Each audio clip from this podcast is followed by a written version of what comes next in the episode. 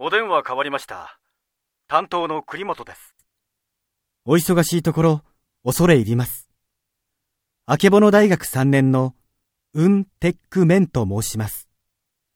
実は先日、新卒採用に関する資料請求のメールをお送りしたんですが、資料がまだ届いていないようでして、お電話いたしました。